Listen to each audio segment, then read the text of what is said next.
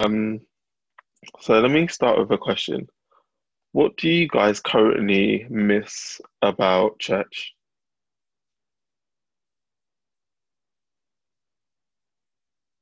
And when I say church, I mean like going to church, like the church building. I would say the com- the camaraderie and just being around different people. Cool. I agree with Tyler there. I think I don't know how much I miss it. Part of me misses Pathfinders, but not greatly misses Pathfinders. Pathfinders. Um, for me, I, I guess like I, I still get the message from a sermon, but I guess that intimacy when you're actually kind of there and Mm. you see the person preaching, I do miss that sometimes. Yeah. Probably lunch lunchtime, not for the food, but like the fellowship over the food when you're talking about the sermon and like things that are going on on like do it in the Mm. week. Cool, cool. All right. Um, I think Adele said um said the music. So it's a good one. I was thinking about it yesterday. Um, I was thinking, well, I, I had I've had a couple of conversations about what it's going to be like to go back to church after all of this is, you know, over and all COVID is is kind of gone and churches are back open, and what it will be like on the Sabbath and and what it will be like to go back and see everyone, etc. And um, I was thinking about what I actually missed about church, and the biggest thing I thought of was communion. Now, because obviously I don't, well, I don't know like what's been going on in terms of the the church services that have been happening, etc. But um, obviously, you know, whether you you know you're doing foot washing or eating bread and wine from home, or if that's even happening, or whether people haven't had communion since this started or whatever. But I definitely haven't. So um, that's what I was thinking. I was like, wow, like I haven't had communion in about six months. Um, and so it made me think. I mean, what does communion point to to you guys? Like, what do you think about communion?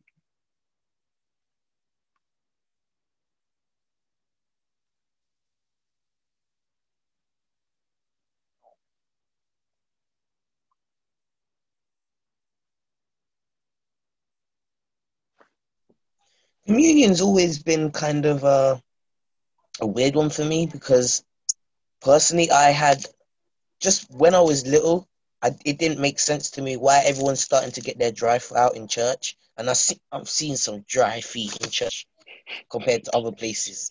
Like it was serious, and at first that put me off communion. I thought I couldn't do it because I don't even know if people are washing their feet before they come to communion, and that used to be a big issue for me. However, I think at the moment I have come to understand it a bit more for being about the connection that we gain to God rather than the actions that we commit towards other people.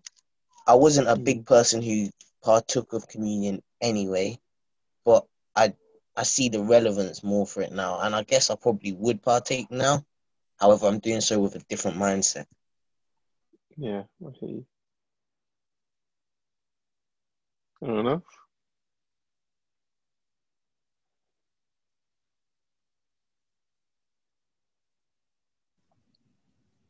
I guess reflecting on the sacrifice of, of Christ, really, um, in terms of taking the bread and the wine slash grape juice, um, taking that moment to pause and just reflect on how much of a big deal it was for Jesus to actually do what he did, and Hmm. that's that, that's that's that, that's what communion means to me, that aspect anyway.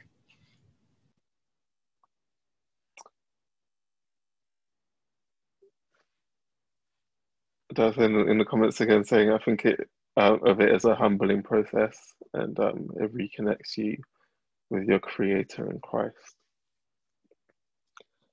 Um, and so yeah, I agree. Um, I'm right there with with Michael in terms of um, it really pushed like God's sacrifice Jesus' sacrifice um, into view a lot more, uh, maybe more than it does most Sabbaths. And it, I know people call it a mini baptism, um, but it did give you a chance to have that chance to reflect, to maybe say, well, is is my life go like is my is my life with Christ going with all right? How is our relationship? What do I need to do differently? How can I recommit? Um, all of that kind of stuff. And so, because um, we've been in COVID and we've been in lockdown, and you know churches aren't open, etc., it felt like I don't know. I kind of missed that kind of reflection on Jesus' sacrifice, on um, on that reconnection, etc., etc. So I thought today we should go through um, the chapter in Matthew in which it deals with Calvary, and then after we've read that, um, to read the chapter where Ellen White talks about Desire of Ages, and um, through that, maybe not to have as a replacement for, for communion, but at least it will allow us to um, really meditate on on Christ's sacrifice. Um, I know before we we did a, a, study on love, which unfortunately was before our days of recording, um, in which we read the the chapter on Gethsemane. Um, and those who were there would understand what I mean um, by this, and those who haven't, I would I would encourage you to read it. That it is um, incredibly deep in terms of hearing about Christ's experience through that time, and so um, I thought it would be nice for us to really just take this time to read and reflect. I mean, obviously we can discuss as we go through, but really just taking time to dig deep look at this, um, read it, take in what is happening, um, and you know maybe after we read the Bible, we can discuss a bit, and then we can go on to um, to, to Desire of Ages. So for those who don't have the app on your phone, you know, just type in on Google, you'll find it, um, and it will be chapter seventy-eight that we go to after, right? But for now, we could turn to Matthew twenty-seven um, we're going to pick up the story in verse 26. So, Matthew 27 and verse 26. And we're going to read, we can do two verses each again and read up to 54. Um, but before we do so, um, you know, I like context. So, where are we currently? Like when we pick it up in verse 26 of chapter 27, who knows where we are currently within this ordeal that Christ is going through?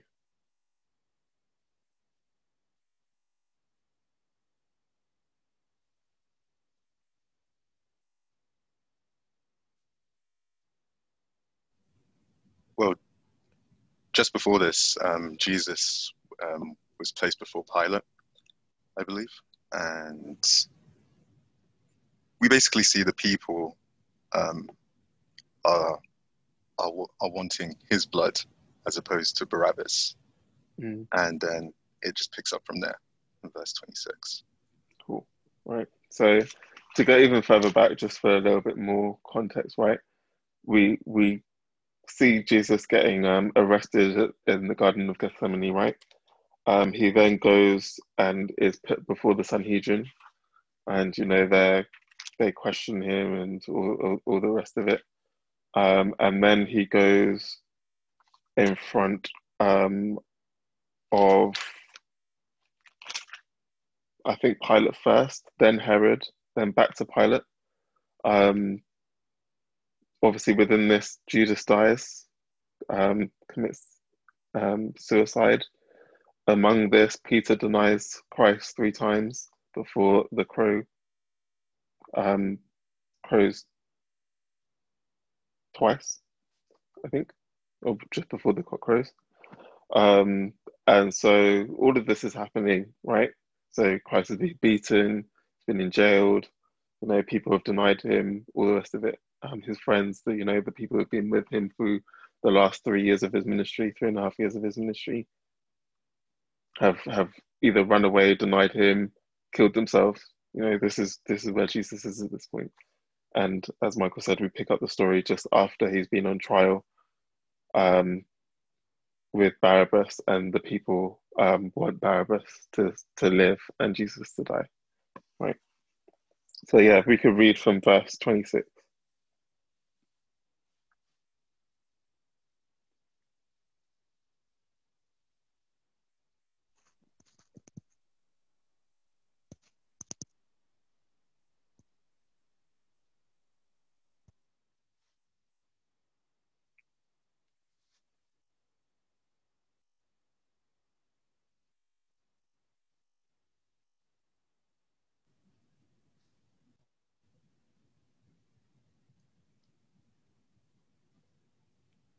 Then he released Barabbas to them, but he had Jesus flogged and handed him over to be crucified. Then the governor's soldiers took Jesus into the praetorium and gathered the whole company of soldiers around him. They stripped him and put a scarlet robe on him. And then they twisted together a crown of thorns and set it on his head. They put a staff in his right hand. Then they knelt in front of him and mocked him, saying, Hail, King of the Jews, they said. They spit on him and they and took the staff and struck him on the head again and again. And after they had mocked him, they took off the robe and put his own clothes on him.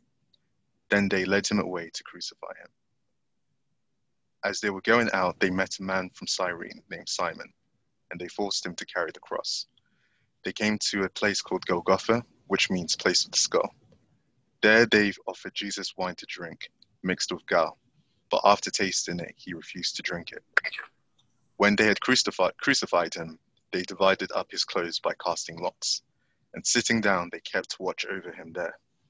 Above his head, they placed the written charge against him This is Jesus, the King of the Jews. Two rebels were crucified with him, one on his right and one on his left. Those who passed by hurled insults at him, shaking their heads and saying, You who are going to destroy the temple and build it in three days, save yourself. Come down from the cross if you are the Son of God. In the same way, the chief priests, the teachers of the law, and the elders mocked him. He saved others, they said, but he can't save himself. He's the King of Israel. Let him come down now from the cross and we will believe him. He trusts God. Let God rescue him now if he wants him, for he said, I am the son, son of God. In the same way, the rebels who were crucified with him also heaped insults on him. From noon until three in the afternoon, darkness came over all the land. About three in the afternoon, Jesus cried out in a loud voice, saying, Eli, Eli, lema sabachthani, which means, My God, my God, why have you forsaken me? When some of those standing there heard this, they said, He is calling Elijah. Immediately, one of them ran and got a sponge. He filled it with wine vinegar, put it on a staff, and offered it to Jesus to drink. The rest said, Now leave him alone Let's see if Elijah comes to save him. And when Jesus had cried out again in a loud voice, he gave up his spirit. And at that moment, the curtain of the temple was torn in two from top to bottom. The earth shook, the rocks split, and the tombs broke open. The bodies of many holy people who had died were raised to life. They came out of the tombs after Jesus' resurrection and went into the holy city and appeared to many people. When the centurion and those with him who were guarding Jesus saw the earthquake and all that that had happened, they were terrified and exclaimed, Surely this was the Son of God. Perfect. There's a little um I might quote here from Steps to Christ it says, The spotless Son of God took up upon himself the burden of sin. He who had been one with God felt in his soul the awful separation that sin makes between God and man. This wrung from his lips the anguishing cry, My God, my God, why hast thou forsaken me? It was a burden of sin, the sense of its terrible enormity, of its separation of the soul from God. It was this that broke the heart of the Son of God. Now, after reading that, what what do you what do you guys think? What do you guys feel?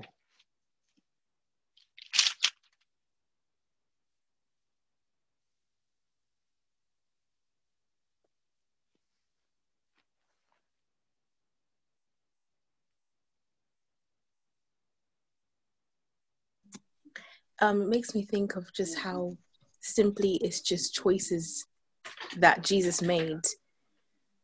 Every time that he was um, abused by the Romans, whatever was happening, it, he made a conscious decision that he was going to continue to follow his Father in heaven.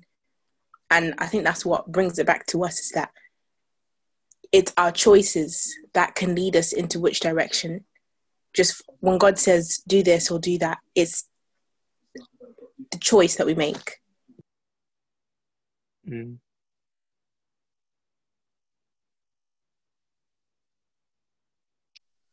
I like the way that Sasha just said that because it's kind of like for us, like when when we're applying it to us, it's just this idea that there's not like a switch that gets flicked at first, at least. It's like you're not you're not struggling anymore, but it's literally a case of every time a temptation comes up, you're making a conscious decision to still follow God and still move forward like that. But yeah, that's my point.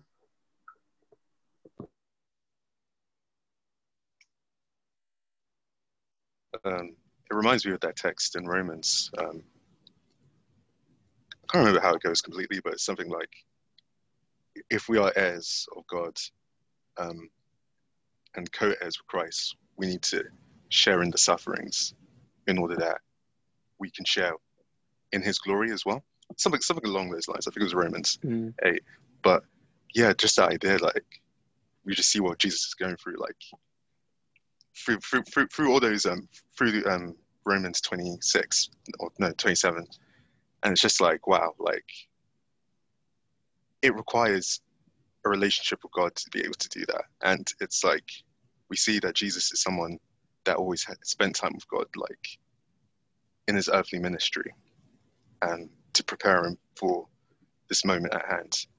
And I guess it's just like, in order to stand for what you believe in, in order to truly like stand for something, um, you, you, you do need to believe it. You do need to trust it. You do need to have a relationship with it. And Jesus trusted God till the end, till till his work was completed on the cross. And God requires the same from us as well. Mm. For sure. I think for me, it um, it is a bit. It's it's humbling. I think, um, and it's it's hard to think that every single time I sin, um, it caused Christ that, and everything in his mind throughout his going. So so they they ridiculed him, they beat him, they whipped him, and when we talk about like the lashings, right, it's not just a whip. This is like with glass and nails and stones and all that inside the whip, yeah. So every time time it hits you, like chunks of flesh are coming out. So much so they pressed the thorn into his into his into his head and then mocked him, saying, Here is Jesus, King of the Jews. At that point, they put his cross on his back and told him, Go on then, carry it up the hill. Then obviously nailing the nails into his hands, into his wrists, into his feet. Like to think someone went through that so I could carry on with my foolishness. Um, it's it's it hits home. It hits home. Um, does anyone else have any other points before we? Just before you move on, that I want to say, as we as Michael was reading, and I was listening to the story, for the first time, as I've listened to this story, I had almost a undescribable feeling of loneliness. And I was wondering how that must have felt for Jesus being in that position, because obviously it says more so that he didn't really die so much of the pain or the suffering, but because he was disconnected from God.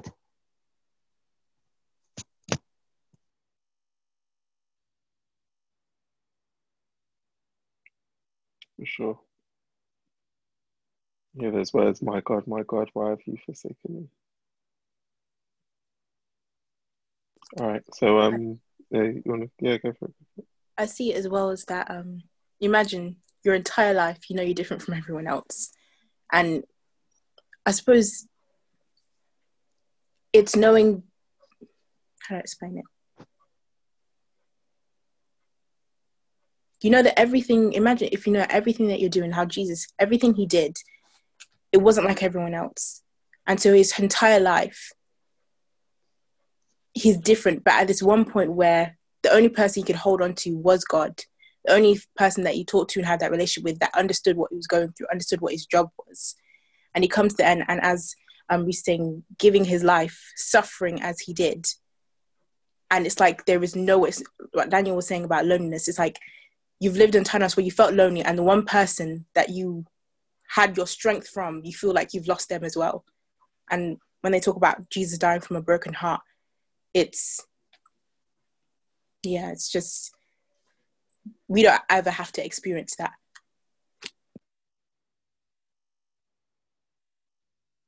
Yeah, deep, deep, deep. All right. Um, so yeah, if we could get um, Desire of Ages up, um, chapter seventy-eight, if we label Calvary, um, and the this the chapter is based on what we just read, right? And obviously there is accounts of the same story throughout all of the Gospels. Um, I thought it would be. I, I was wondering whether we should stop after each chapter, uh, after each paragraph, or whether we should just read through the whole thing.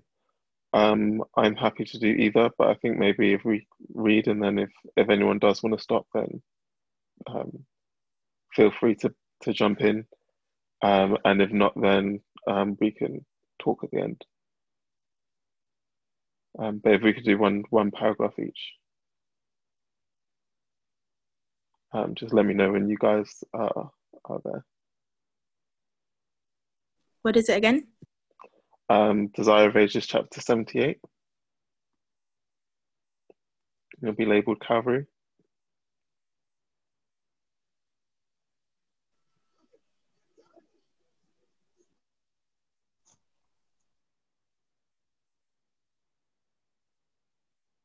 If you don't have the app, then you, uh, you know you can Google it or it's online.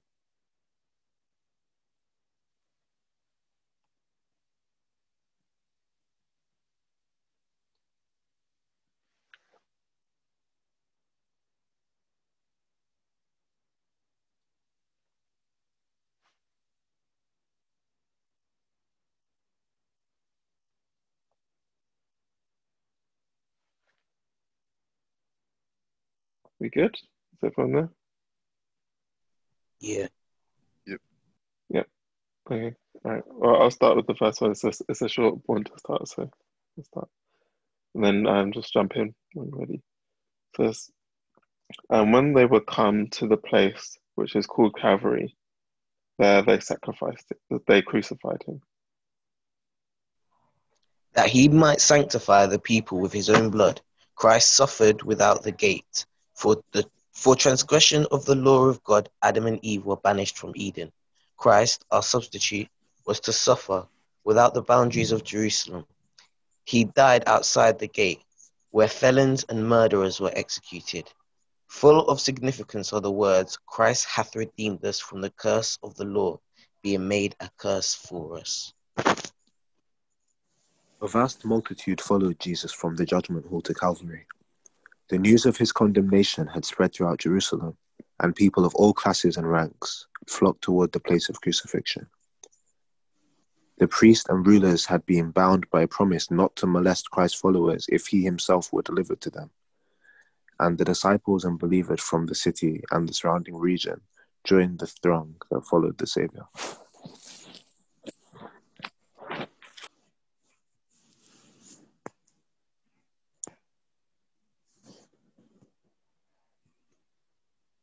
I just want to jump in here. It says obviously loads of people went to just to see Jesus.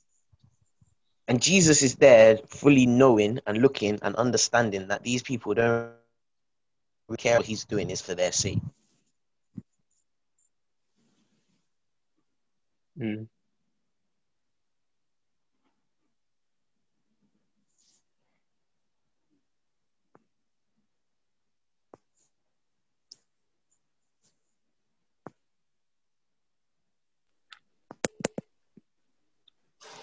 As Jesus passed the gate of Pilate's court, the cross which had been prepared for Bar- um, Barabbas was laid upon his bruised and bleeding shoulders. The companions of Barabbas were to suffer death at the same time with Jesus, and upon them also crosses were placed. The Saviour's burden was too heavy for him in his weak and suffering condition. Since the Passover supper with his disciples, he had taken neither food or drink. He had agonized in the Garden of Gethsemane in conflict with satanic agencies. He had endured the anguish of the betrayal and had seen his disciples forsake him and flee. He had been taken to Anna, Annas, then in Caiaphas, and then to Pilate. From Pilate, he had been sent to Herod, that sent again to Pilate. From insult to renewed insult, from mockery to mockery, twice tor- tortured by the scourge. All the night, all that night, there had been scene after scene of a character to try the soul of man to the utmost. Christ had not failed. He had spoken no word, but that God, but that tended to glorify God. All through the disgraceful farce of trial, he had borne himself with firmness and dignity. But when, after the second scourging, the cross was laid upon him, human nature could bear no more. He fell fainting beneath the burden. The crowd that followed the Saviour saw his weak and staggering steps, but they manifested no compassion. They taunted and reve- revealed him because he could not ca- carry the heavy cross. Again, the burden was laid upon him, and again he felt fainting to the ground. His persecutors that, that it was impossible for him to carry his burden further. They were puzzled to find anyone who would bear the humiliating load. The Jews themselves could not do this because the defilement would prevent them from keeping the Passover. None of none even on the wait, none even of the mob that um that followed him was stooped to bear the cross. Um, I was just gonna say, like, I never actually. It says it mentions how there are two companions of Barabbas. Like, I never actually related the two thieves. Maybe I'm not sure if that's referencing the two thieves or not. I'm not sure if anyone noticed that. Yeah, I believe it is. Um, I believe it is referencing the two thieves, yeah. which is yeah, it's, it's it's an interesting. interesting. Um, because yeah, I, I guess it shows like two points of view. One one person. I, I think they were obviously expecting maybe Barabbas to be crucified with them. So it's kind of like you have one one thief who has the view of like revolution through violence and stuff, and then the other thief who's you know working it out in his mind in terms of like, yo, the re- this revolution, this you know, this kingdom that's happening, it's not going to be a physically established one um, and that's why he chose to believe in Jesus, and that's why he was saved as well. So that's quite interesting in Mm. terms of that dynamic with Barabbas. I think it's also amazing to to to clock that Jesus had not eaten since the Passover with the disciples, right? And he went through the whole experience in Gethsemane, being arrested to Annas, then to Caiaphas, then to Pilate, got beat there, then to Herod, then back to Pilate, got beat again. Through the whole things with the with the uh, with Peter um, denying him and all of the the crowd wanting um, Barabbas instead of him. I'm now carrying up to the cross. He has had no food. And yet, every single thing he did, everything he said, was trying to glorify God. I think this is where we see the the difference in character versus human nature because obviously the desire of ages just said at the time he all of this is his willpower his character because he's he said no word but that which glorifies god and then eventually after his body's been through all of this all the suffering they put the cross on him and even as he attempted to walk he fell down faint his human side could endure no more literally and it wasn't that at this point he did anything wrong but there was nothing else he could do. And he still, even still in this time, he didn't say anything bad against God.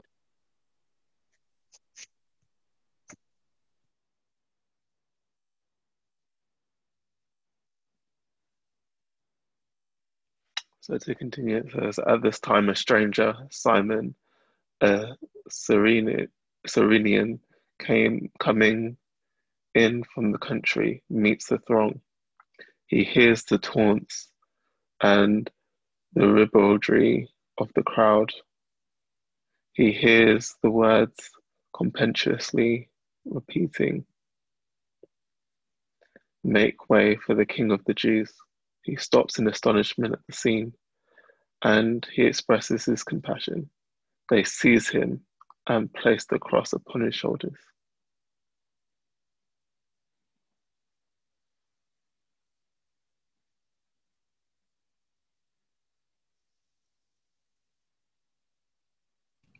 Simon had heard of Jesus. His sons were believers in the Savior, but he himself was not a disciple. The bearing of the cross to Calvary was a blessing to Simon, and he was ever after grateful for this providence. It led him to take upon himself the cross of Christ from choice, and ever cheerfully stand beneath its burden.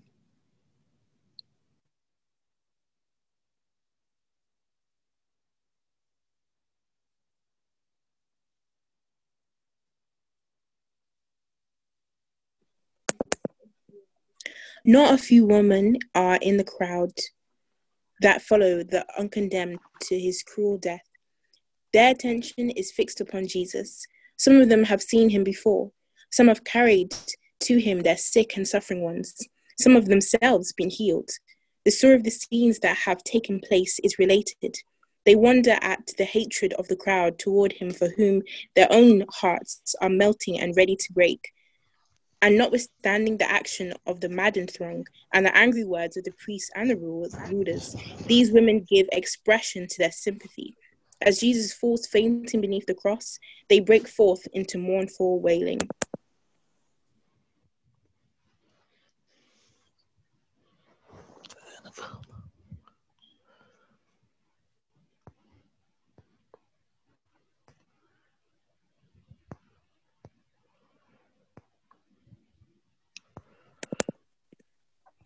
This was the only thing that attracted Christ's attention. Although full of suffering while bearing the sins of the world, he was not indifferent to the expression of grief. He looked upon these women with tender compassion.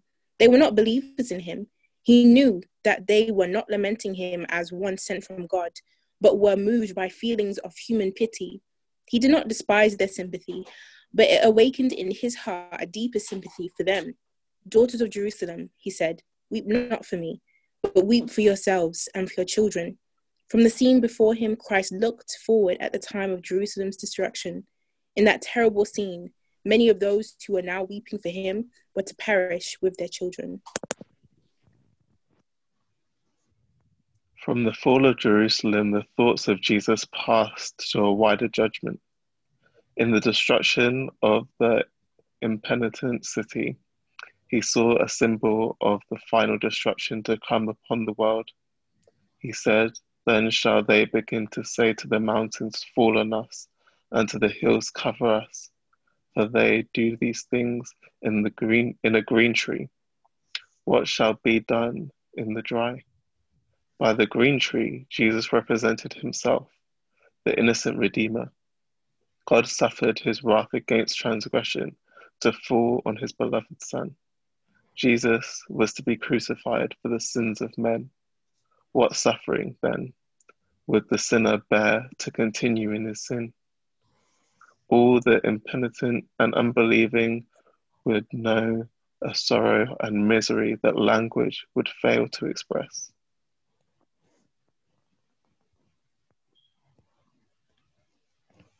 Of the multitude that followed the Saviour to Calvary, many had attended him with joyful hosanna and waving of palm branches as he rode triumphantly into Jerusalem. But not a few who had then shouted his praise. Praise because it was popular to do so, now swelled the cry of crucify him, crucify him. When Christ rode into Jerusalem, the hopes of the disciples had been raised to the highest pitch.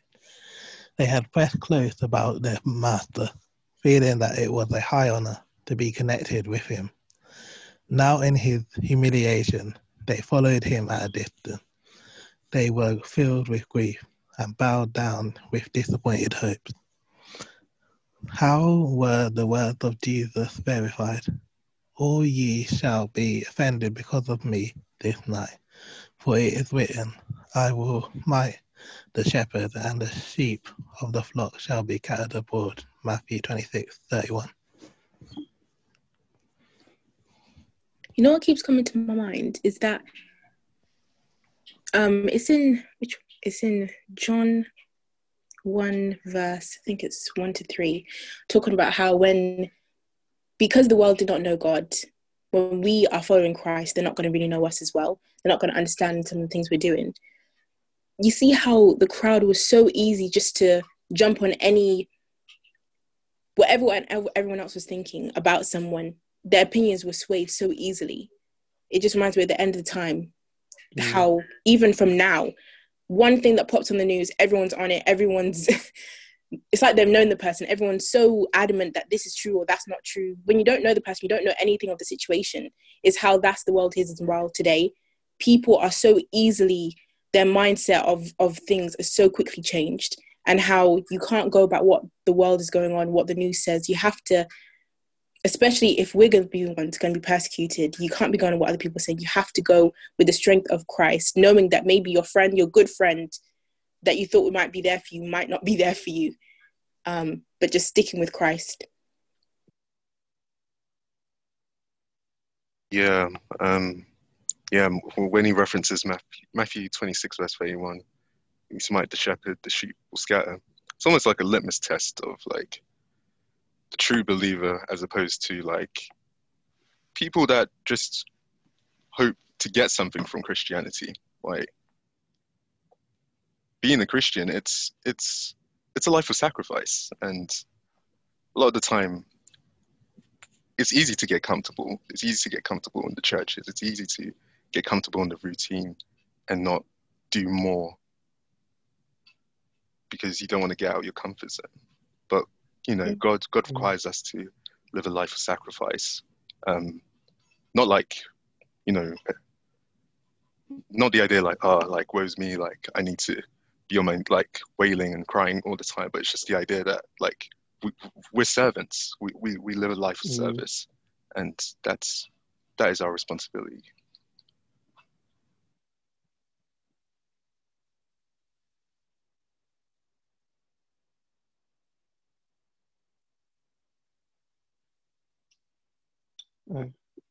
okay so um next next paragraph Arriving at the place of execution, the prisoners were bound to the instruments of torture. The two thieves wrestled in the hands of those who placed them on the cross, but Jesus made no resistance.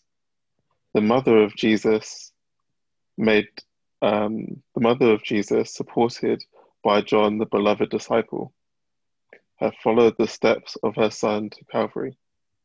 She has seen him fainting under the burden of the cross and had longed to place a supporting hand beneath his wounded head, and to bathe that brow which was once had been pillowed upon her bosom. But she was not permitted this mournful privilege.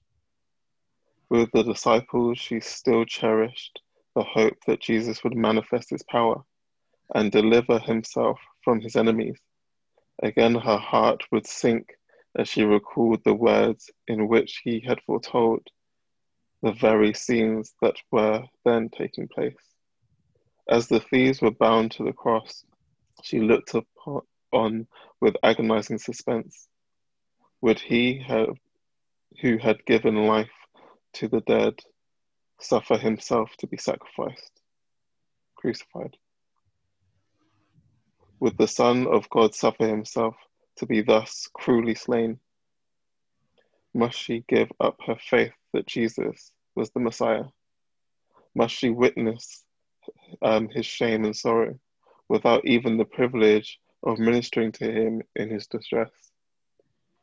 She saw his hands stretched upon the cross, the hammer and the nails were brought, and as spikes were driven through the tender flesh, the heart stricken disciples bore away from the cruel scene and fainting from um, fainting form of the mother of Jesus.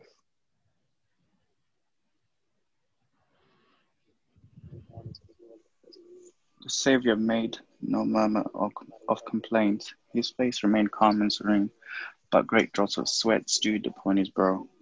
There was no pitying, there was no pitying hand to wipe the death dew from his face, nor words of sympathy and unchanging fidelity stay his human heart.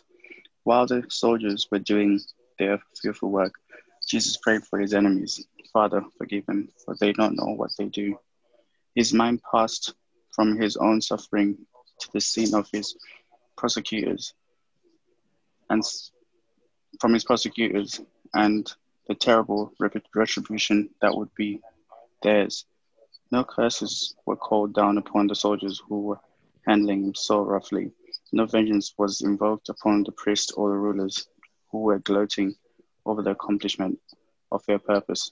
Christ pitied them in their ignorance and guilt. He breathed only a plea for their forgiveness, for they do not know what they do.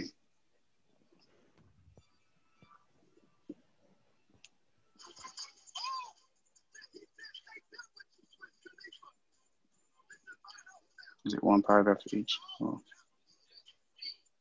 Uh, yeah. Okay.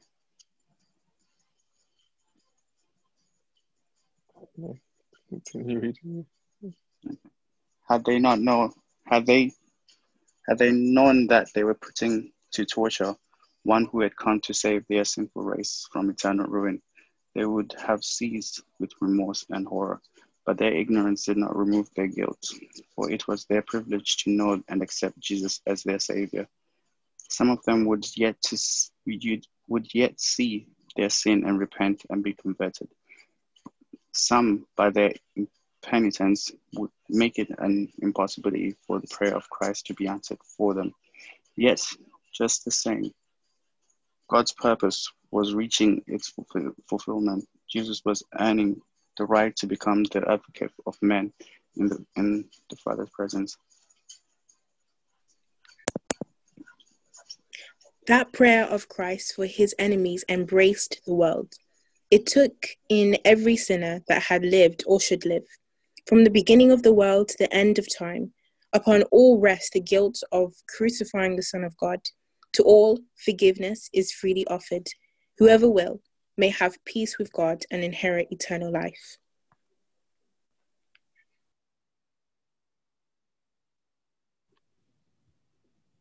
As soon as Jesus was nailed to the cross, it was lifted by strong men, and with great violence thrust into and, and with great violence thrust into the place prepared for it. This caused the most intense agony to the Son of God. Pilate then wrote an inscription in Hebrew, Greek, and Latin and placed it upon the cross above the head of Jesus. It read, Jesus of Nazareth, the King of the Jews. This inscription irritated the Jews. In Pilate's court, they had cried, Crucify him! Crucify him! We have no king but Caesar. They had declared that whoever should acknowledge any other king was a traitor. Pilate wrote out the sentiment they had expressed. No offense was mentioned except that Jesus was the King of the Jews. The inscription was a virtual acknowledgement of the allegiance of the Jews to the Roman power. It declared that whoever might claim to be the King of Israel would be judged by them worthy of death. The priests had overreached themselves. When they were plotting the death of Christ, Caiaphas had declared it expedient that one man should die to save the nation. Now their hypocrisy was revealed. In order to destroy Christ, they had been ready to sacrifice even their national existence.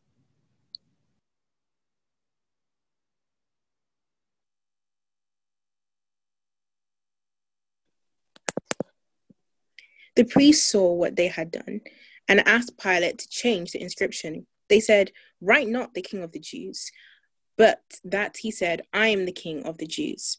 But Pilate was angry with himself because of his former weakness, and he thoroughly despised the jealous and artful priests and rulers. He replied coldly, What I have written, I have written. A higher power than Pilate or the Jews had directed the placing of the inscription above the head of Jesus. In the providence of God, it was to awaken thought and investigation of the scriptures. The place where Christ was crucified was near to the city. Thousands of people from all lands were then at Jerusalem, and the inscription declaring Jesus of Nazareth, the Messiah, would come to their notice. It was a living truth transcribed by the hand by a hand that God had guided.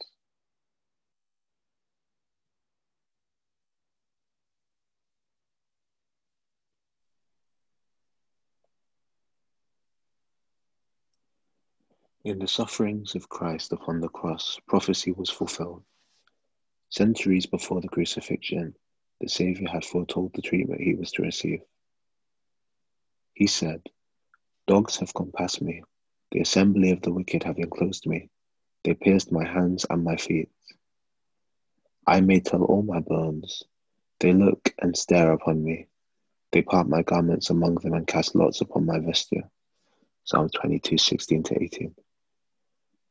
The prophecy concerning his garments was carried out without counsel or interference from the friends or the enemies of the crucified ones. To the soldiers who had placed him upon the cross, his clothing was given. Christ heard the men's contention as they parted the garments among them. His tunic was woven throughout without seam. And they said, Let us not rend it, but cast lots for it, whose it shall be.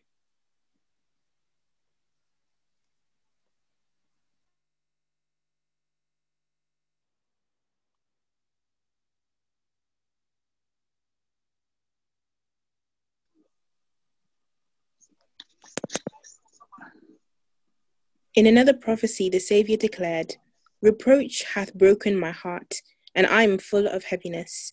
I looked for some to take pity, but there was none, and for comforters, but I found none. They gave me also gall for my meat, and in my thirst they gave me vinegar to drink. Psalm 69, 20 and 21. To those who suffered by death, suffered death by the cross, it was permitted to give a stupefying potion to deaden the sense of pain. This was offered to Jesus, but when he had tasted it, he refused it. He would receive nothing that could becloud his mind. His faith must keep fast upon God. This was his only strength. To becloud his senses would give Satan an advantage.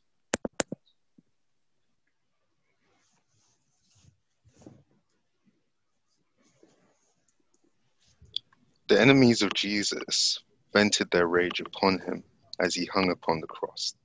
Priests, rulers, and scribes joined with the mob in mocking the dying Savior. At the baptism and at the transfiguration, the voice of God had been heard proclaiming Christ as his son. Again, just before Jesus Christ's betrayal, the Father had spoken, witnessing to his divinity. But now the voice from heaven was silent. No testimony in Christ's favor was heard. Alone, he suffered abuse and mockery from wicked men. If thou be the Son of God, they said, come down from the cross. Let him save himself, if he be Christ, the chosen of God. In the wilderness of temptation, Satan had declared, If thou be the Son of God, command that these stones be made bread. If thou be the Son of God, cast thyself down from the pinnacle of the temple and Satan with his angels in human form was present was present at the cross. the arch fiend and his hosts were cooperating with the priests and rulers. The teachers of the people had stimulated the ignorant mob to um, pronounce judgment against one upon whom many of them had never looked, until urged to bear testimony against him. Priests, rulers, Pharisees, and the hardened rabble were confederated together in a satanic frenzy. Religious rulers united with Satan and his angels, they were doing his bidding.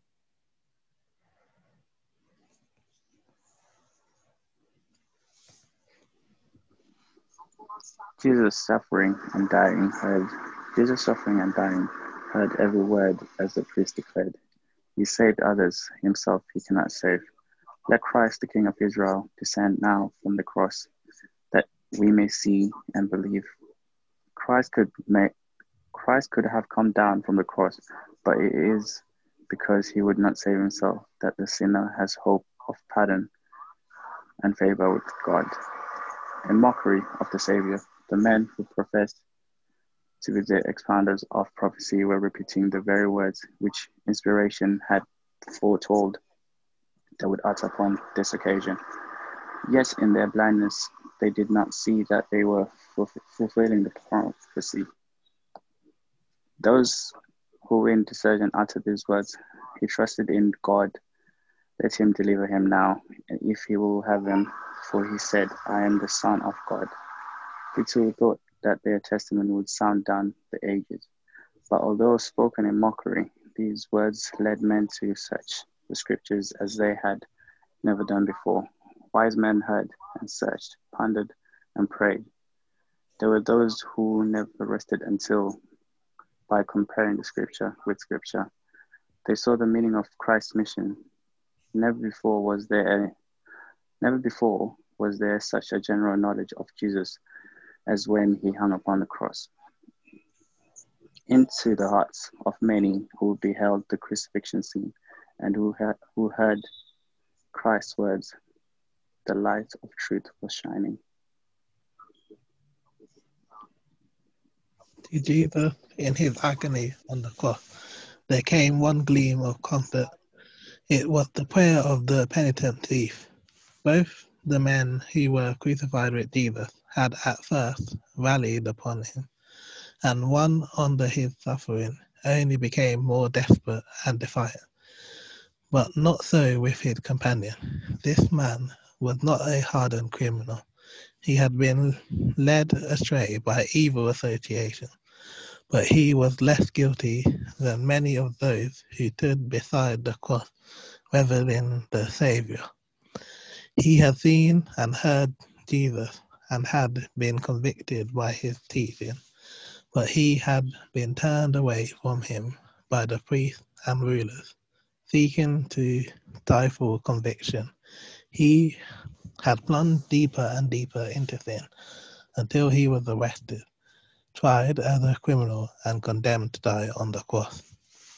In the judgment hall and on the way to Calvary, he had been in company with Jesus. He had heard Pilate declare, I find no fault in him. John 19, verse 4. He had marked his godlike bearing and his pitying forgiveness of his tormentors. On the cross, he sees the many great religious, religionists shoot out the tongue with corn and ridicule the Lord Jesus. He sees the wagging head. He hears the unbraiding features taken up by his companion in guilt. If thou be Christ, save thyself and us.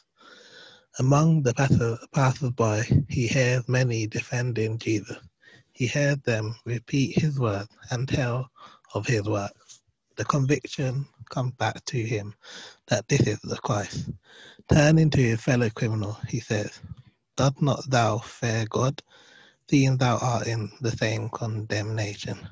The dying thieves have no longer anything to fear from man, but upon one of them presses the conviction that there is a God to fear, a future to cause him to tremble. And now, all sin polluted as it is, his life, his life history is about to close, and we indeed justly he moans, for we received the due reward of our deeds, but this man hath done nothing amiss.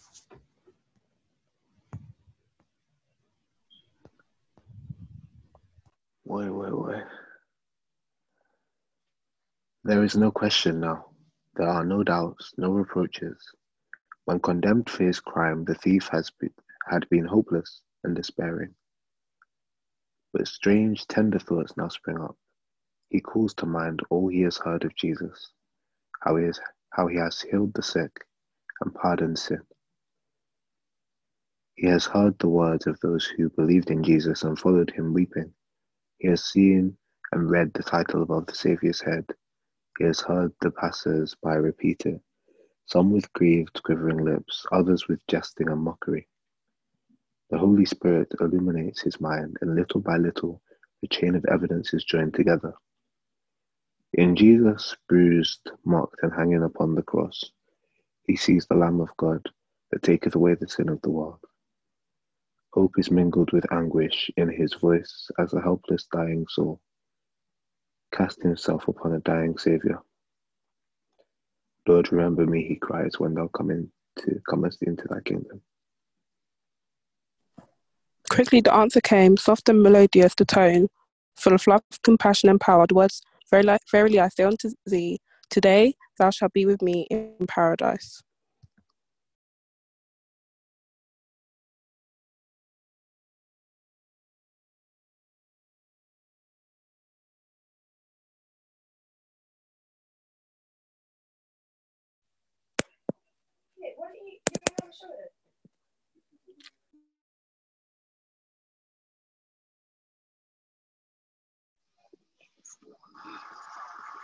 The long hours of agony, revealing and mockery have fallen upon the ears of Jesus as he hangs as he hangs upon the cross. They float up to him still sounds of jeers and curses. With longing hearts, he has listened to some he has listened for some expression of faith from his disciples. He has heard only a mournful word.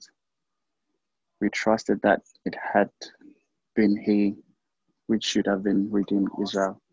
How grateful then to the Savior was the utterance of faith and love from the dying thief. While the leading Jews deny him, and even the disciples doubt his divinity, the poor thief, upon the brink of eternity, he calls Jesus Lord.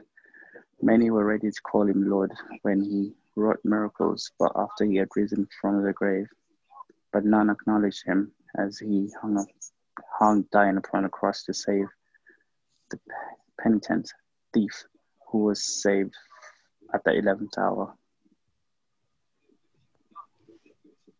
That's deep. The bystanders caught the words as the thief called Jesus Lord. The tone of the repentant man arrested their attention. Those who were at the foot of the cross had been quarreling over Jesus' garments and casting lots upon his vesture, stopped to listen. Their angry tones were hushed. With bated breath, they looked upon Christ and waited for the response of those dying lips.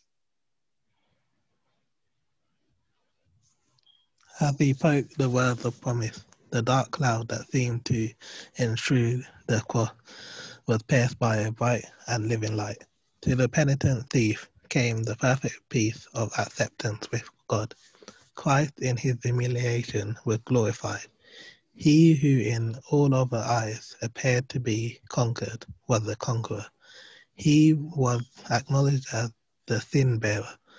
Men may exercise power over his human body. They may pierce his holy temples with the crown of thorns. They may strip him from his raiment and quarrel over its division, but they cannot rob him of his power to forgive sin. In dying, he bears testimony to his own divinity and to the glory of the Father. His heirs, his air is not heavy that it cannot hear, neither his arm shortened that it cannot save. It is his royal right to save unto the uttermost all who come unto God by him.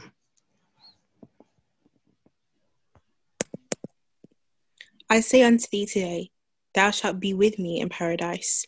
Christ did not promise that the thief should be with him in paradise that day. He himself did not go that day to paradise. He slept in the tomb, and on the morning of the resurrection, he said, I am not yet ascended to my Father. John 20, verse 17. But on the day of the crucifixion, the day of apparent defeat and darkness, the promise was given today. While dying upon the cross as a malefactor, Christ assured the poor sinner, Thou shalt be with me in paradise.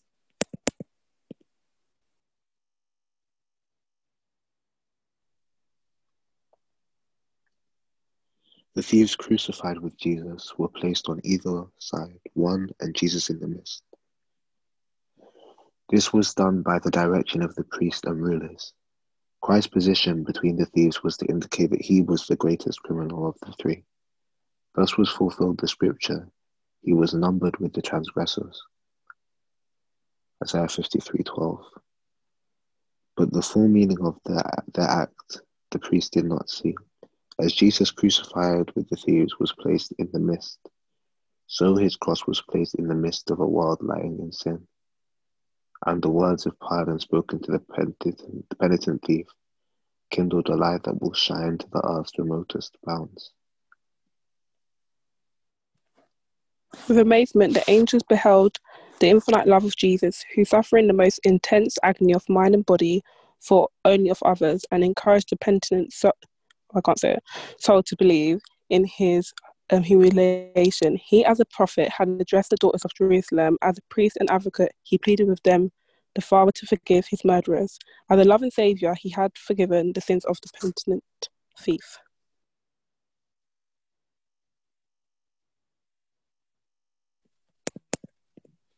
As the eyes of Jesus wandered over the multitude about him, one figure arrested his attention. At the foot of the cross stood his mother, supported by the disciple John. She could not endure to remain away from her son, and John, knowing that the end was near, had brought her again to the cross. In his dying hour, Christ remembered his mother. Looking into her grief stricken face, and then upon John, he said to her, Woman, behold thy son. Then to John, Behold thy mother. John understood Christ's words and accepted the trust. He at once took Mary to his home and from that hour cared for her tenderly.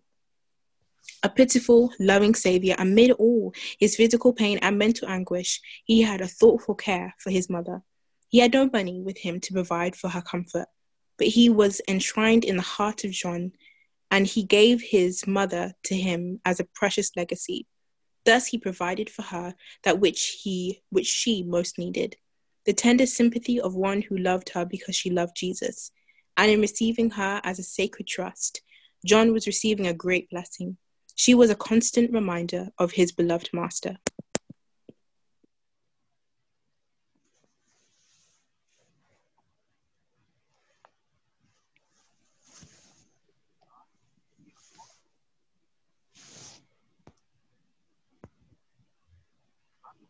The perfect example of Christ's filial love shines forth with undimmed luster from the mists of ages. For nearly 30 years, Jesus, by his daily toil, had helped bear the burden of the home. And now, even in his last agony, he remembered to provide for his sorrowing widowed mother. The same spirit will be seen in every disciple of our Lord. Those who follow Christ will feel that it is a part of their religion to respect and provide for their parents. From the heart where his love is cherished, father and mother will never fail to receive thoughtful care and tender sympathy. And now, and now the Lord, and now the Lord of glory was dying, a ransom for the race, in yielding up his precious life Christ was not upheld by triumphant joy. All was oppressive gloom. It was not the dread of death that weighed upon him. It was not the pain of enormity, enormity, enorm, enormity of the cross, of the cross that caused his inexpressible agony. Christ was the prince of sufferers. He was suffering, his suffering was from a sense of malignity of sin, a knowledge that through familiarity with evil, man had become blinded by the enormity. His words. Um, Christ saw how deep it is, how deep is the hold of sin upon the human heart, how few would be willing to break from its power. He knew that without the help of God, humanity would perish. Humanity must perish, and he saw multitudes perishing within the reach of abundance help.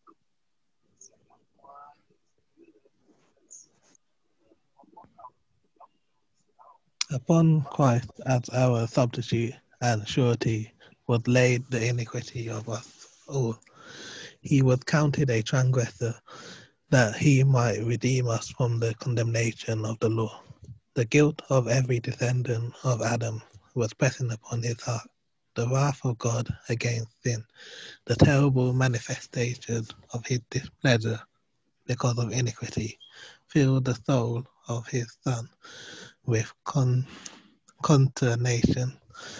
All his life, Christ has been publishing to a fallen world the good news of the Father's mercy and pardoning love. Salvation for the chief of sinners was his theme. But now, with the terrible weight of the guilt he bears, he cannot see the Father's reconciling face. The withdrawal of the divine countenance from the Saviour in this hour of supreme anguish pierced his heart with a sorrow that can never be fully understood by man. So great was this agony that his physical pain was hardly felt.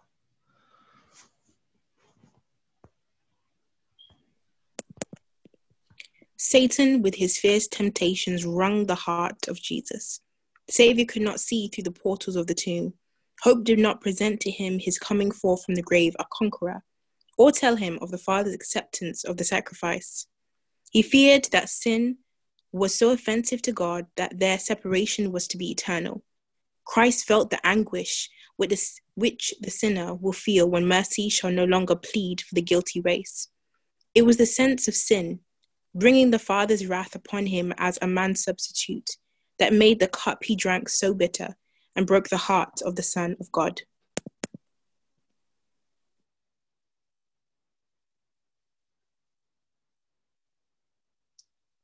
With amazement, angels witnessed the Saviour's despairing agony. Despairing agony. The hosts of heaven veiled their faces from the fearful sight inanimate nature expressed sympathy with its insulted and dying author. The sun refused to look upon the awful scene. Its full bright rays were illuminating the earth at midday, when suddenly it seemed to be blotted out. Complete darkness, like a funeral pall, enveloped the cross. There was darkness over all the land unto the ninth hour. There, were no, there was no eclipse or other natural cause for this darkness, which was so which was which was as deep as midnight without moon or stars. It was a miraculous testimony given by God that the faith of after generations might be confirmed.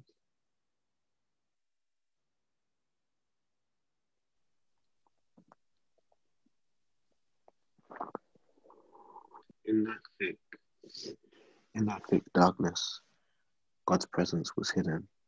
He makes darkness his pavilion and conceals his glory from the human eyes. God and his holy angels were beside the cross.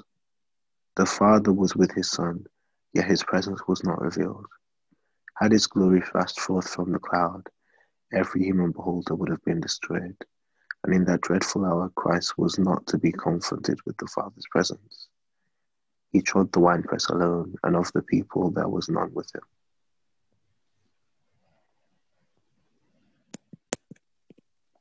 In the thickness, in the thick darkness, God veiled the last human agony of his Son.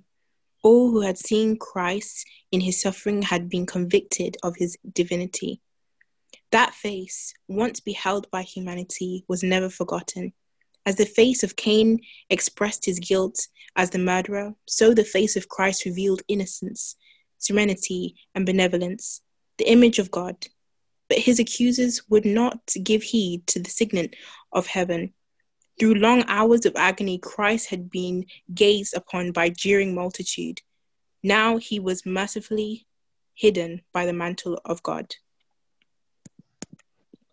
The silence of the grave seemed to have fallen upon Calvary. A nameless terror held the throng that was gathered about the cross. The cursing and reveling ceased in the midst of the half-uttered sentences. Men, women, and children fell prostrate upon the earth. Vivid lightnings occasionally flashed forth from the cloud and revealed the cross and the crucified Redeemer. Priests, rulers, scribes, executioners, and the mob all thought that their time of retribution had come. After a while, some whispered that Jesus would now come down from the cross. Some attempted to group their way back to the city, beating their breath and wailing in fear.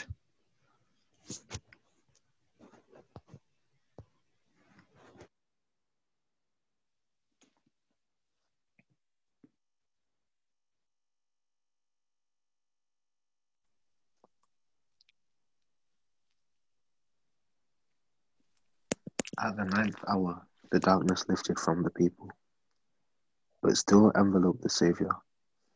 It was a symbol of the agony and horror that weighed upon his heart. No eye could pierce the gloom that surrounded the cross, and none could penetrate the deeper gloom that enshrouded the suffering soul of Christ. The angry lightning seemed to be hurled at him as he hung upon the cross. Then Jesus cried with a loud voice, saying, Eloi, Eloi, lama sabachthani. My God, my God, why hast thou forsaken me? As the outer gloom settled about the Saviour, many voices exclaimed, The vengeance of heaven is upon him. The bolts of God's wrath are hurled at him because he claimed to be the Son of God. Many who believed on him heard his despairing cry. Hope left them. If God had forsaken Jesus, in what could his followers trust?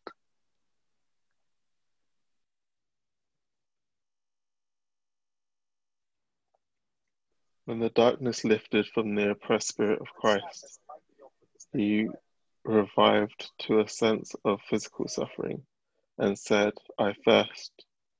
One of the Roman soldiers, touched with pity as he looked at the parched lips, took a sponge on the stalk of hyssop and dipping it in the vessel of vinegar offered it to Jesus. But the priest mocked at his agony. When darkness covered the earth, they were filled with fear as their terror abated. The dread returned that Jesus would yet escape them. His words, Eloi, Eloi, lama, sabachthani, they had misinterpreted.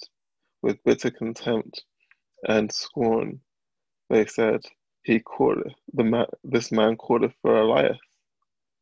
The last opportunity to relieve his suffering, they refused.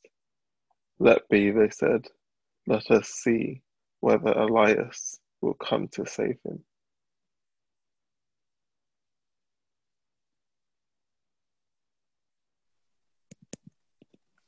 The spotless Son of God hung upon the cross, his flesh lacerated with stripes. Those hands so often reached out in blessing, nailed to the wooden bars. Those feet so tireless on ministries of love, spiked to the tree. That loyal head pierced by the crown of thorns. Those quivering lips shaped in straight shaped to cry of woe.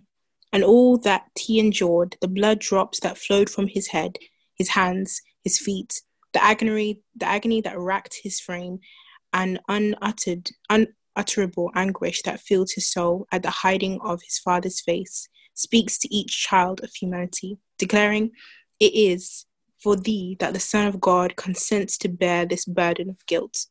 For thee he spoils the dom- domain of death and opens the gates of paradise. He who stilled the angry waves and walked the foam capped pillows, who made devils tremble and disease flee, who opened blind eyes and called forth the dead to life, offers himself upon the cross as sacrifice. And this from love to thee. He, the sin bearer, enjoys the, endures the wrath of divine justice, and for thy sake becomes sin itself. In silence, the beholders watch for the end of the fearful scene. The sun shone forth, but the cross was still enveloped in darkness. Priests and rulers looked toward Jerusalem, and lo, the dense cloud that had settled over the city and the plains of Judah. The sun, the sun of righteousness, the light of the world, was withdrawing his beam from the once favored city of Jerusalem. The first lightnings of God's wrath were directed against the fated city.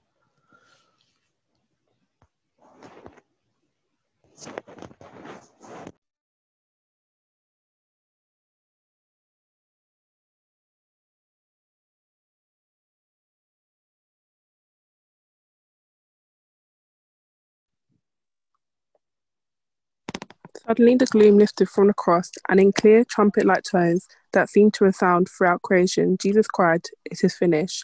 Father, into thy hands I commend my spirit. A light encircled the cross, and the face of the Saviour shone with a glory like the sun. He then bowed his head upon his breast and died. Amid the awful darkness, apparently forsaken of God, Christ had drained the legs, the last dregs in the cup of human woe. In those dreadful hours, he replied upon the evidence of his Father's acceptance. He heretofore given him, he was acquainted with the character of his Father. He understood his justice, his mercy, his great love.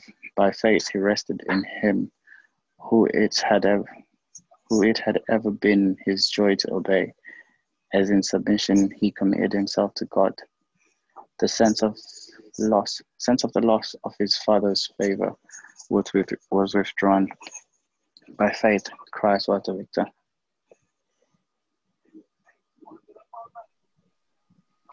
Never before had, uh, had the earth witnessed such a scene. The multitude stood paralyzed, and with bated breath gazed upon the Saviour. Again darkness settled upon the earth, and a hoarse rumbling like heavy thunder was heard. There was a violent earthquake. The people were shaken together in heaps. The wildest confusion and consternation ensued. In the surrounding mountains, rocks were rent asunder and went crashing down into the plains. Sepulchres were broken um, open, and the dead were cast out of their tombs. Creation seemed to be shivering to atoms priests, rulers, soldiers, executioners, and people, mute with terror, lay prostrate upon the ground. When the loud cry, it is finished, came from the lips of Christ, the priests were officiating in the temple. It was the hour of the evening sacrifice. The lamb representing Christ had been brought to be slain. Clothed in his significant and beautiful dress, the priest stood with, with lifted knife, as did Abraham when he was about to slay his son. With intense interest, the people were looking on, but the earth trembles and quakes, for the Lord himself draws near. With a rending noise, the inner veil of the temple is torn from top to bottom by an unseen hand throwing open to the gaze of the multitude a place once filled with the presence of God. In this place the Shekinah had dwelt. Here God had manifested his glory above the mercy seat. No one but the high priest ever lifted the veil separating this apartment from the rest of the temple. He entered in once a year to make an atonement for the sins of the people. But lo, this veil is rent in twain. The most holy place of the earthly sanctuary is no longer sacred. All is terror and confusion. The priest is about to slay the victim, but the knife drops from his nerveless hand and the lamb escapes. Type has met antitype in the death of God's Son. The great sacrifice has been made. The way into the holiest is laid open, and a new living way is prepared for all. No longer need, need sinful, sorrowing humanity await the coming of the high priest. Henceforth, the Saviour was to officiate as priest and advocate in the heaven of heavens. It was as if a living voice had spoken to the worshippers. There is now an end to all sacrifices and offerings for sin. The Son of God is come according to his word. Lo, I come. By his own blood he entereth in once into the holy place, having obtained eternal redemption for us.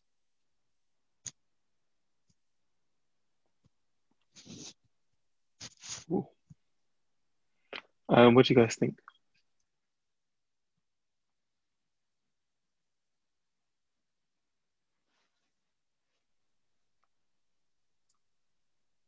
I've read Desire of Ages before, yeah, and I've read it several times. However, I've never read it and had the liberty to think about it in this context, if that makes sense. Mm.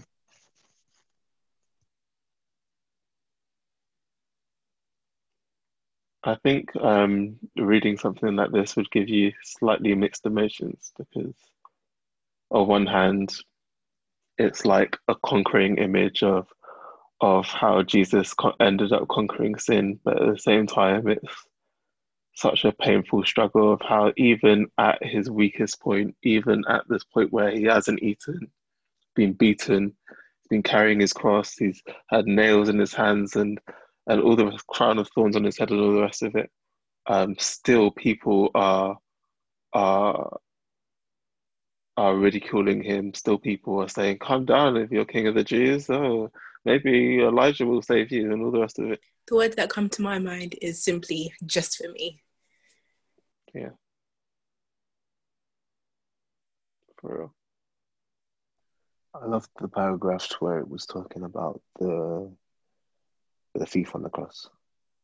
Well, there's two, but when it was talking about the thief on the cross actually repented because this guy knew his life was over. Um, but his mind was active and he didn't stop his mind from actually going and collecting the evidence and weighing up that this is actually the Son of God. And the other way to think of this is, you know, I this let, let's not pretend this this account wasn't being it, it wasn't pulling punches where it was saying that Jesus had no support. Like even even even in that part where he gives he gives his mother to John, he gives John to his mother. There's no like acknowledgement that John understood what was going on, like and what and what everything was about. And these are the people that Jesus was with.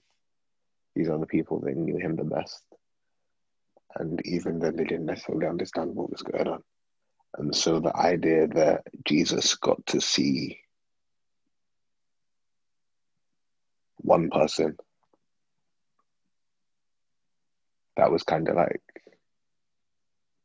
preparing to walk through the door of salvation that was about to open. That's a little bit mad. Um, I like the paragraph where it talks about the angel's amazement. Um, so it's the idea that Jesus is on the cross now, um, and like his mission's almost complete. And I'm sure that the angels realize this, and they're like, "This is like, this is yeah, the plan of salvation is now enacted. It's now like rolling." But at the same time, it's like, at what cost? Do you know what I mean? Like they're seeing, Mm. they're they're seeing their king. They're seeing this person that was so beautiful just now on the cross, now beaten, shamed, being spat at. In such seeing someone you care about or someone you look up to in such a almost compromising position, it it must have hurt. It must have hurt. And yeah, it's definitely you can imagine like the mixture of emotions. Like, yes, victory. We had a victory today, but at the same time, it's like it came at like at such a great cost at the same time. So it's interesting. Ellen White describing the experience of the angels, um, seeing this actually take place. You see what you just said, Michael? It's just made me think of all these mothers that have been suffering for this Black Lives Matter movement, yeah? And I've just only now had the ability to compare that they're suffering, even though it's nothing, is comparable to what obviously God went through in this moment because God knows this is for the greater good. He knows it's going to have effect. But the pain and the loss is, is, is still so mad. And if this is how Jesus is feeling, we can't even Im- begin to imagine how his father is feeling.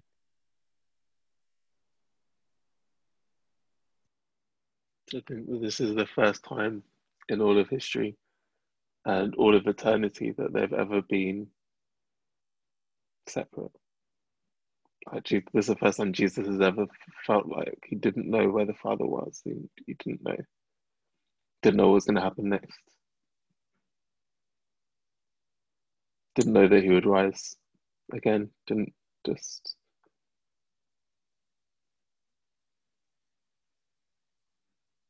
It was just dark. Like, at what point do we look at this and say, it's, it's time to take this whole thing a bit more seriously? It's time to, you know, after reading that, be like, you know what, Jesus went through enough. He went through enough. I don't, like, you know, there's all this stuff going on in life and we get distracted and you know, um, sins are difficult to overcome and all the rest of it, but are we really taking it seriously?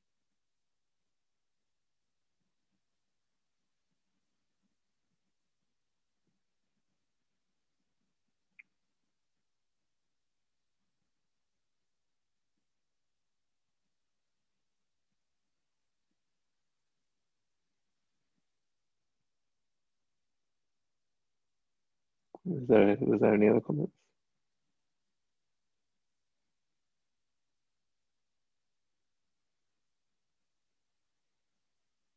No, okay. Um, Sasha, could you pray for us to close, please? Mm-hmm. Dear Heavenly Father, I'm so grateful for the sacrifice that you have, that you gave up for us, Lord. I pray, Lord, that even though we have gone through the desire ages, um, chapter 78, today, Lord, I pray that you'll continue to help us to be reminded of each day. Because when we forget what you've done for us we tend to go our own way. We tend to go astray. We tend to take for granted what you've done for us lord. But i pray that we will not continue to take it for granted. But we remember the sacrifice you've given to us and that any sacrifice we give up here on earth will will be cheap enough will will be a small thing compared to what you have done for us thank you for the sacrifice you have given thank you that you made that choice to save each and every one of us that you chose to live a life of suffering and of sacrifice, simply and of selflessness, simply so that we can have life eternally.